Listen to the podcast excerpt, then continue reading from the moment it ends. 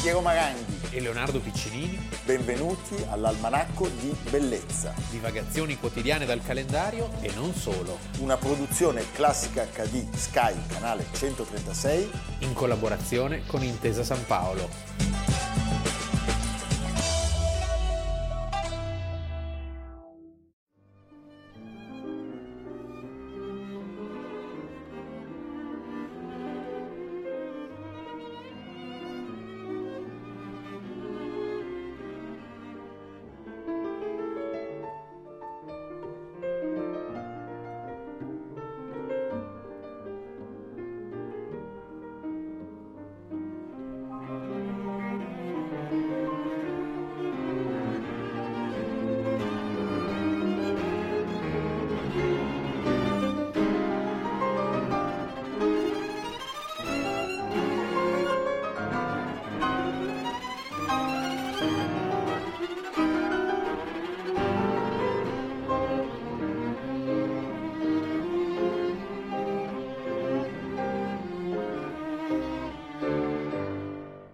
Almanacco di Bellezza, 14 novembre, Piero Maranghi. Leonardo Piccinini, Abbiamo iniziato... siamo sempre noi, eh? con- Siamo sempre noi. Siamo Non ci sempre sono noi. sorpre- grandi sorprese. Non ci Tu potete "Adesso Vediamo chi schiodare." c'è oggi. Ma, No. ci, ma ci saranno delle sorprese. Vabbè. Va bene. Allora, abbiamo iniziato col quartetto di Foré, un quartetto con pianoforte, eh, numero 1 in Do minore, opera 15, perché vogliamo entrare in una certa atmosfera. Che, però- impressione! che impressione! eh? che impressione perché oggi noi parliamo di Claude Monet. Monet, Ah, che nasce dopo Edouard. Manet. Io sai come ho imparato questa cosa? Manet, Monet. Sai e cosa- poi è finito lì, però. No, ma perché c'è Mané alla A e Moné alla O. Ah, giusto. Allora viene dopo. Vero. Eh, ragazzi, bisogna avere dei trucchetti, eh. Mine- min- mine- Mine- minetti, la Minetti. La Minetti è venuta molto Dopo, dopo. no, vabbè, basta. Eh, Però era anche lei abbastanza impre-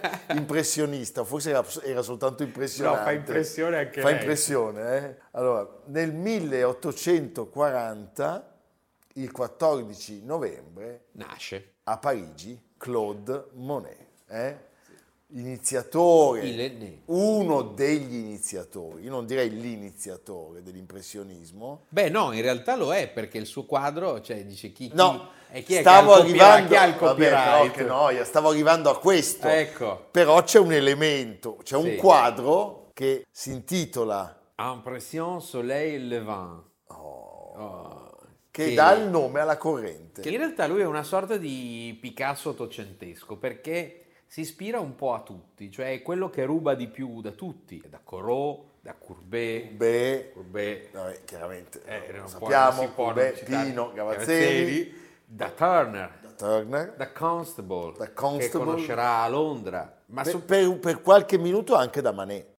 E certamente da Manet, certamente da Manet, perché Manet è il grande mito di tutti, perché le Déjeuner sur l'herbe che viene esposto al Salon de Refusés è diciamo un Cioè, grande il salone dei rifiutati, ven- sì, è una grande ventata quelli che non andavano all'altro. di rivoluzione, di entusiasmo, eh, di novità che coinvolge questo gruppo di giovani Tant'è leoni. che lui lo rifà, Sì, lo rifà con lo delle- rifà in modo pop. Pop. C'è un salame, c'è una Sì. cosa, sì. Poi viene distrutto un po', ce ne sono solo degli spicchi. Lui è insieme a Renoir, Sisley, forma un gruppo e questo gruppo si interessa a cose nuove. Basta con eh, le teorie al diavolo, tutto quello che è venuto prima. A noi interessa il rapporto tra la natura e la pittura, la luce.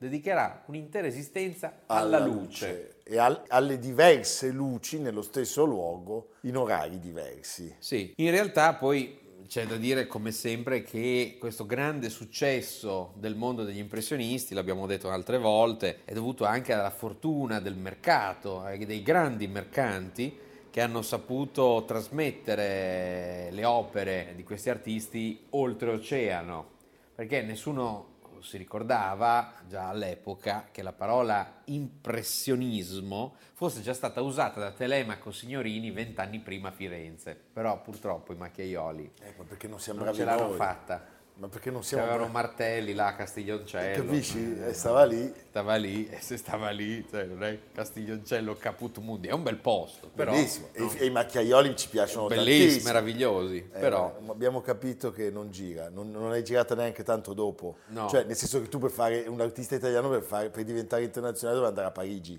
eh, certo. De Chirico, Modigliani, eh, se no, se rimanevi qua, o- non so, se facevi Sironi, restavi Sironi.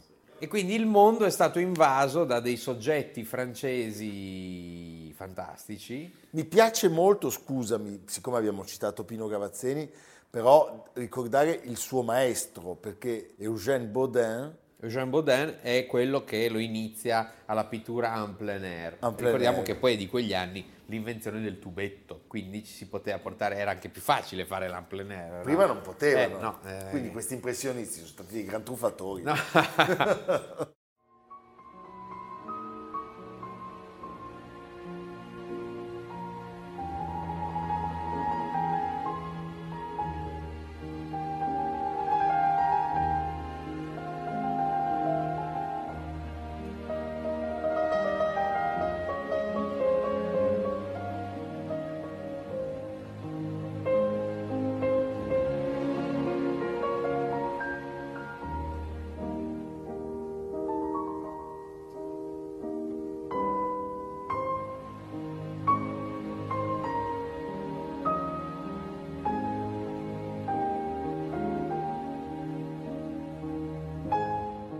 Io ricordo una mostra meravigliosa, forse irripetibile, eh, qualche anno fa, pochi anni fa, alla National Gallery. C'erano due sale, una tutta di cattedrale di Monet, l'altra tutta di Westminster, sempre di Monet. Ma- Cioè, sai quelle mostre che solo la National Gallery riesce Solo- a fare, perché so- le varie versioni Certo. dello stesso soggetto. Perché lui si, si occupa di alcuni soggetti più e più volte, il ponte di Argenteuil, eh, la Gare Saint-Lazare, eh, le scogliere di Etretat, che è un tema già trattato da altri. Non era, mm, non era raffinato come Manet o Degas, No, era una sorta di autodidatta. È una sorta di autodidatta, questo è Ah, Era mo- però maniacale e più coerente rispetto agli altri, cioè si è dedicato alla stessa cosa con incrollabile fermezza per tutta la sua vita. Tu pensa che gli ultimi 30 anni della sua vita sostanzialmente la ninfee ce le ripropone in circa 300 opere. E sulle Eh, ninfee della sua casa di Giverny, dov'è Giverny? Giverny è sulla Senna, a metà strada tra Parigi e Rouen. E sulle ninfee si va dal ciclo, quello monumentale all'Orangerie, no? Era enorme, l'unico fregio, Tra l'altro adesso ricordiamolo, sono a Milano, Fino al 30 gennaio c'è una mostra a Palazzo Reale. Palazzo Marmottan. dalla collezione del Marmottin, la collezione che Jules Marmottin legò al, eh, allo Stato francese nel palazzo solo del le Bois de ninfee o Boulogne. sono dei quadri No, molto è una belli? sorta di panoramica della produzione, chiaramente le ninfee hanno un peso molto importante. Devo dire che le ninfee beh, sono anche interessanti perché lui appunto si dedica al suo giardino, lo stagno, le ninfee, tu dici è maniacale, però è anche molto mh, vicino a quello che accade intorno a lui, non è un linguaggio isolato. Se tu prendi le lampade di Tiffany dell'inizio del Novecento, la ninfea è un elemento decorativo tipico. Se tu prendi le sedie di quel genio che eh, fu Louis Majorel, eh, delle sedie del- dell'Art Nouveau, e la ninfea ricorre in bronzo dorato ma anche le grandi entrate della metropolitana di È Guimar, vero, certo. eh, che sono, come si dice, fitomorfe, Certo. anche lì che cos'è? Cioè, eh, Sì, sì. ninfea o giù di lì. Quindi è un, è un linguaggio molto, mh, molto comune al, al suo mondo. Ebbe poi lui un grande successo, più di tutti gli altri, forse insieme a Renoir, perché la sua arte era un'arte per tutti, per una classe sociale nuova che era la piccola borghesia internazionale, che vedeva queste immagini riprodotte all'infinito, cioè la scatola di cioccolatini aveva o Renoir o Monet. Non ho dubbi su dei due quello che Cioè- sia quello che mi piace di più, che Eh. è, è Monet. si passava così da un'arte riservata a pochi, una faccenda che andava avanti da alcuni secoli, a un'arte per tutti. E chi c'è più di Monet, artista per tutti, in modo anche svilito, come tante mostre di oggi lo certo. dimo- come tante mostre di oggi dimostrano, come Ma non è colpa sua. Ah. No, certo, come non è colpa di Leonardo da Vinci essere così amato da, Come non è da colpa, chiunque per tanti come non motivi. è colpa dei due angioletti di Dresda di Raffaello. Ecco, poverini. Senti, ma pensa, una cosa che mi ha colpito però e mi è piaciuta della sua storia personale è che lui a un certo punto va a fare il servizio militare. Allora, il servizio militare in Francia durava sette anni, lui va in Algeria. Potevi farlo durare meno se la famiglia pagava qualcuno che ti riscattasse. Sì, una cauzione. Una perché- cauzione, una storia pazzesca. Lui si ammala, la famiglia a quel punto capisce A, che è meglio che non vada avanti, B, che la sua passione per l'arte è qualcosa di vero, di, di reale, perché lui continua a esprimere questo desiderio e gli dice va bene, noi ti riscattiamo. Diciamo che la società di oggi è un po' più giusta. Sì, Perché Eh, quella era una roba proprio la- per Però la ricchi. famiglia dice noi ti, risca- ti riscattiamo e tu però vai, a- vai a bottega da un maestro e prende un altro maestro. Beh, è una famiglia che lo incoraggia. Bravi. Sono straordinari. Devo loro. dire, in questo è. E lui nel 1862 va a bottega da Charles Glaire. Per far capire un po' come fosse il suo carattere, c'è una frase meravigliosa. Bellissima, meravigliosa. bellissima. Parra abbia dichiarato: Dormo solo con duchesse o domestiche, preferibilmente con le domestiche delle duchesse. Qualsiasi via di mezzo mi spegne subito. questa cosa simpatico. molto simpatico e questa cosa della via di mezzo che lo spegne tendo a capirla anche guardando la sua pittura. Eh. Sì, è una pittura che diventa veramente art pour l'art, cioè nel senso non è un artista impegnato, è un artista che eh, sfugge a tutti i movimenti sia rivoluzionari, a tutti i trambusti dalla prima guerra mondiale, cioè lui è- sta lì in campagna e ritrae le sue ninfe, tranquillo, beato. E parliamo allora del riconoscimento di Marcel Proust che dice delle ninfe fiori di terra e anche fiori di acqua, queste tenere ninfe che il maestro ha dipinto in tele sublimi. Sono come in primo delizioso abbozzo di vita. Beh, insomma, a noi Proust non ci ha mica riconosciuto... No, eh, no, Lui ha se ci fosse però... No, lui a Marcel Proust, noi abbiamo Alan Prost. Alan Prost ha detto della nostra trasmissione che è una cialtronata. No. No, sto scherzando, dai. Senti Leonardo, Va all'asta adesso una, una delle ninfee di Monet per 40 milioni di dollari a New York da Sotheby, ah sì? se ti interessa, sei in tempo, Sì, va bene. Va bene. Adesso chiamo, facciamo un'offerta. sì. Ci vediamo fra poco.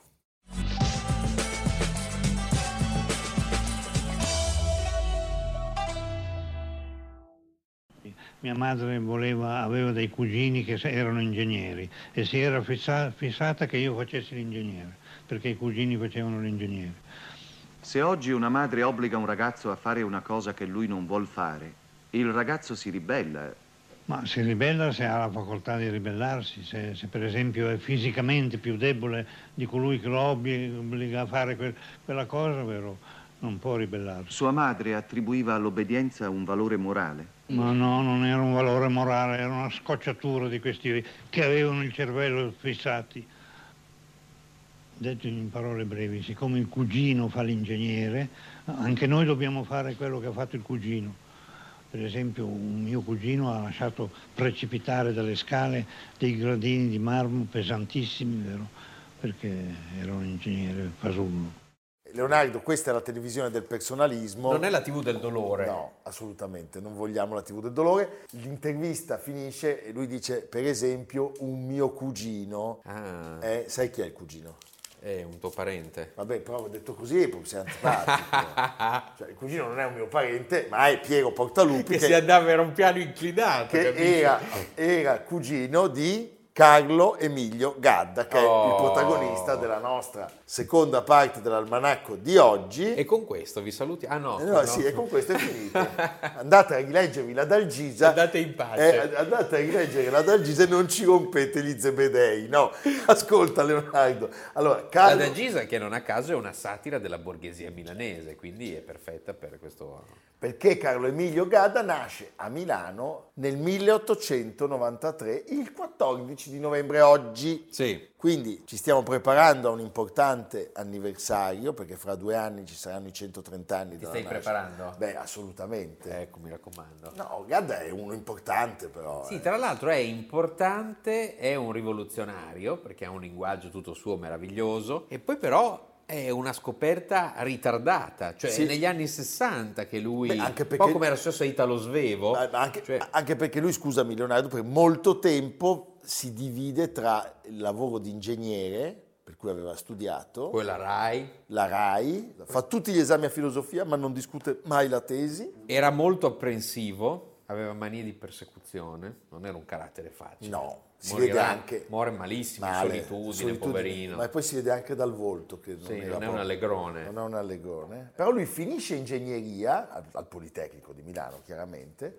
va come volontario in guerra e Dopo Caporetto, dopo Caporetto Finisce prigioniero. finisce prigioniero e inizia a scrivere. Evidentemente questa cosa era molto interventista, come suo cugino va negli Alpini e inizia ad avvicinarsi alla scrittura anche se poi Sì, infatti non sopportava che si, si- si deridesse la, la prima guerra mondiale. No. E ci furono sue prese di posizione anche in, in occasione dell'uscita della Grande Guerra, il film di, di Monicelli. perché Perché lui diceva, beh, è una cosa, insomma, abbiamo sofferto parecchio, immaginati cosa deve essere stata la prigionia in Germania. Questi scritti vengono pubblicati solo nel 1955 col titolo Giornale di guerra e di prigionia. E poi Leonardo, ricordiamolo, lui fu un uomo molto triste perché perse un fratello e questa cosa lo gettò in uno stato di profonda depressione. Ricordiamo di lui due cose. Uno, questo mix davvero irresistibile di dialetti, gerghi, diversi linguaggi, Il Molisano, molisano, il campano, il laziale, il lombardo, insieme a un linguaggio scientifico, filosofico, quindi colto, anche burocratico, e dall'altra parte il, il suo continuo sarcasmo verso l'umanità tutta tutta. mista anche un po' di pietà umana, cioè nel senso è una, è una grande narrazione come al microscopio di tutto il mondo che lo circonda. Il pasticciaccio di Via Di Via Merulana, Merulana. è un mondo pre-felliniano dove tutta l'umanità disperata di Roma viene così, esplosa, viene- esplode. ma lui la esplode e tra l'altro devo dire molto servirà e molto gioverà il film quasi immediato di Pietro Germi che interpreta tra l'altro il Sì, ruolo. il film di Pietro Germi che è del 59, quindi due anni dopo l'uscita di quel pasticciaccio, si intitola Un maledetto imbroglio. Cast, stellare, Claudia Cardinale, giovane meravigliosa. Gora, Mm, eh, lui, il film, Germi. il film a Gadda piacque molto, Sì. eh, anche se ci sono chiaramente delle versioni, cioè non è eh, No. una, una versione paro paro, un film che ebbe molto successo all'epoca, oggi piuttosto dimenticato, va riscoperto, riguardatelo perché io l'ho è appena bellissimo. rivisto. Girato in questo palazzo che oggi è splendente, abitato da illustri inquilini in piazza Farnese, palazzo eh, del Gallo di Rocca Giovine, e con questa bellissima scala, Scala, aerea che è fondamentale. che è fondamentale per la narrazione. Il regista diceva è il primo poliziesco italiano del suo film. E effettivamente è un film abbastanza all'avanguardia anche perché preannuncia tutta la commedia all'italiana. Ci sono grandi, art- grandi attori, Saru Eh, Urzi, Stupendo, ma Sì, stupendo. sì. Il, il suo vice, Gora. c'è Gora, certo. Lui era orfano di padre, famiglia mm, benestante che però ha dei, dei rovesci finanziari, avevano una casa di campagna dove c'erano le tombe di famiglia, è vicino a Erba e la Brianza infatti è un- uno dei temi che ricorrono spesso nella, nella sua produzione, la cognizione del dolore, c'è questa Lombardia sudamericana, no? Certo. È un'opera, un'opera meravigliosa, autobiografica grande successo, opera sarcastica e insieme disperata. Il grande successo prende il premio internazionale, quindi è... Lui aveva già vinto entra Bag- nell'Olimpo. con Era questo- entrato nell'Olimpo, aveva già vinto il Bagutta, tra l'altro, Sì. pochi anni prima. Era baguttiano Gadda, era perfetto, anche per le caricature che decoravano le pareti dei ristoranti. Sì. Era proprio baguttiano, eh? E anche questa sua idea, appunto, i nomi sono molto divertenti, la fantasia Gonzalo Pirro Butirro. del Tino. Sì, eh? vabbè, sì. Vabbè, Che fantasia. Lui poi era stato anche in Argentina. aveva era stato in vissuto, sì. Argentina. Beh, ascoltiamolo parlare proprio di questa sua opera. È uscita in questi giorni la cognizione del dolore. Vuole dire qualcosa sul significato del libro? Perché la cognizione del dolore? Il titolo La cognizione del dolore è da interpretare alla lettera. Cognizione è anche il procedimento conoscitivo, il graduale avvicinamento a una determinata nozione. Questo procedimento può essere lento, penoso, amaro, può comportare il passaggio attraverse- attraverso esperienze strazianti della realtà. La morte di un giovane fratello caduto in guerra può distruggere la nostra vita. Si ricordino i versi in- disperati di Catullo. Moralmente il titolo è troppo lontano da ogni forma di gioia e di illusione che mi possa valere il consenso di chi deve pur vivere. Quando definitivamente decide di risolvere il dilemma e di lasciare l'ingegneria, decide di trasferirsi a Firenze negli anni 40 e viene a stretto contatto con quell'ambiente letterario della città, quindi conosce Bonsanti, Montale, Bacchelli e li commenta tutti, no? dice Montale è uno dei grandi, Bacchelli è un interminabile chiacchierone e poi dice Ungaretti è un caso un po' diverso dagli altri, è ambiziosissimo, tanto da soffrire se viene dimenticato da un elenco dei poeti del momento. Eh, ci rimaneva male. Ci rimaneva male, Sì, ci poverino. rimaneva male. Sono gli anni in cui pubblica Gli anni, 1943, la Dalgisa di cui abbiamo parlato. Poi è il periodo del fascismo verso cui nutrirà sempre un vero disprezzo Sì. che filtra attraverso tutte le sue opere, eh, sono ambientate proprio in quegli anni, un disprezzo Per un- la grettezza. per la grettezza del, Sì. del mondo, Proprio lo senti. Mm. del regime. sì. E nel 50 a Roma abbiamo citato anche l'importanza del suo periodo radiofonico, perché lui lavora in Rai e proprio in quegli anni, stando a Roma, arriva il pasticciaccio brutto e poi il film di Germi, che credo sia giusto mostrare prima di congedarci da Carlo Emilio Gadda. Come va il bambino? Bene. È lui che ti dà tanto coraggio. Perché?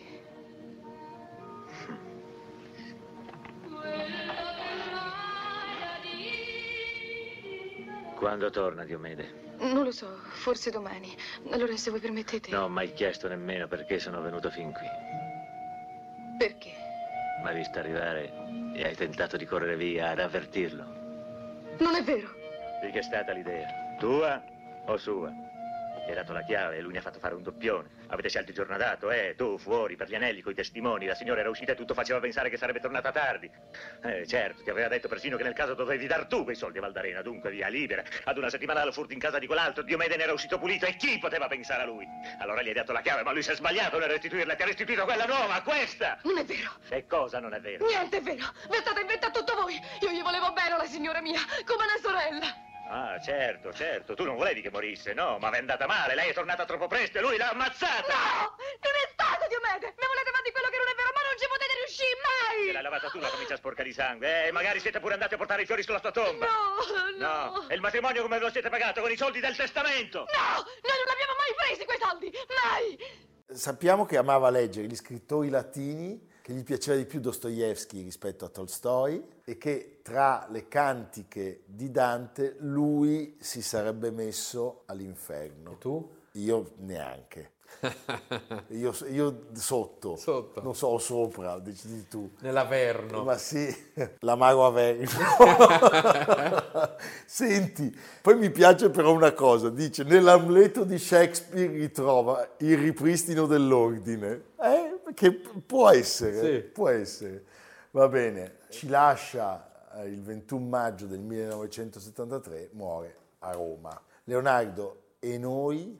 E e oggi andiamo a Rovigo perché abbiamo raccontato l'altro giorno eh, l'alluvione del 66 a Firenze. Ecco, oggi sono i 70 anni della catastrofica alluvione del Polesine e stiamo parlando di 180.000 sfollati, 100 morti, un dramma di un'intera, di un'intera regione che diventa poi emigrazione. Che poi avviene subito dopo la, la fine della guerra. Sì, C'era ancora De Gasperi, sì, c'era De Gasperi. c'era Inaudi presidente. E Einaudi presidente, c'è una mostra in corso nel bellissimo palazzo Roncale di Rovigo del San Micheli, che si intitola 70 anni dopo la grande alluvione fino al 30 gennaio, che ricorda appunto questo momento drammatico per la popolazione del Polesine. Onde violente, anche 3 metri, travolsero tutto quello che incontrarono fino a sommergere 150.000 ettari di terra buona che stavano a quota depressa rispetto al Pazzesco. fiume.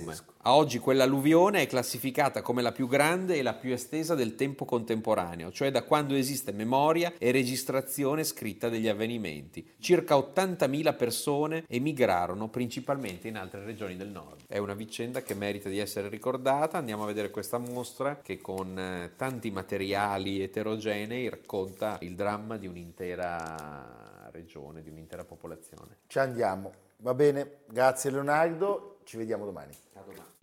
Almanacco di bellezza a cura di Piero Maranghi e Leonardo Piccini. con Lucia Simioni, Samantha Chiodini, Silvia Corbetta, Jacopo Ghilardotti, Paolo Faroni, Stefano Puppini. Realizzato da Amerigo Daveri, Domenico Catano, Luigi Consolandi, Simone Manganello, Valentino Pupini. Una produzione classica HD, Sky Canale 136, in collaborazione con Intesa San Paolo.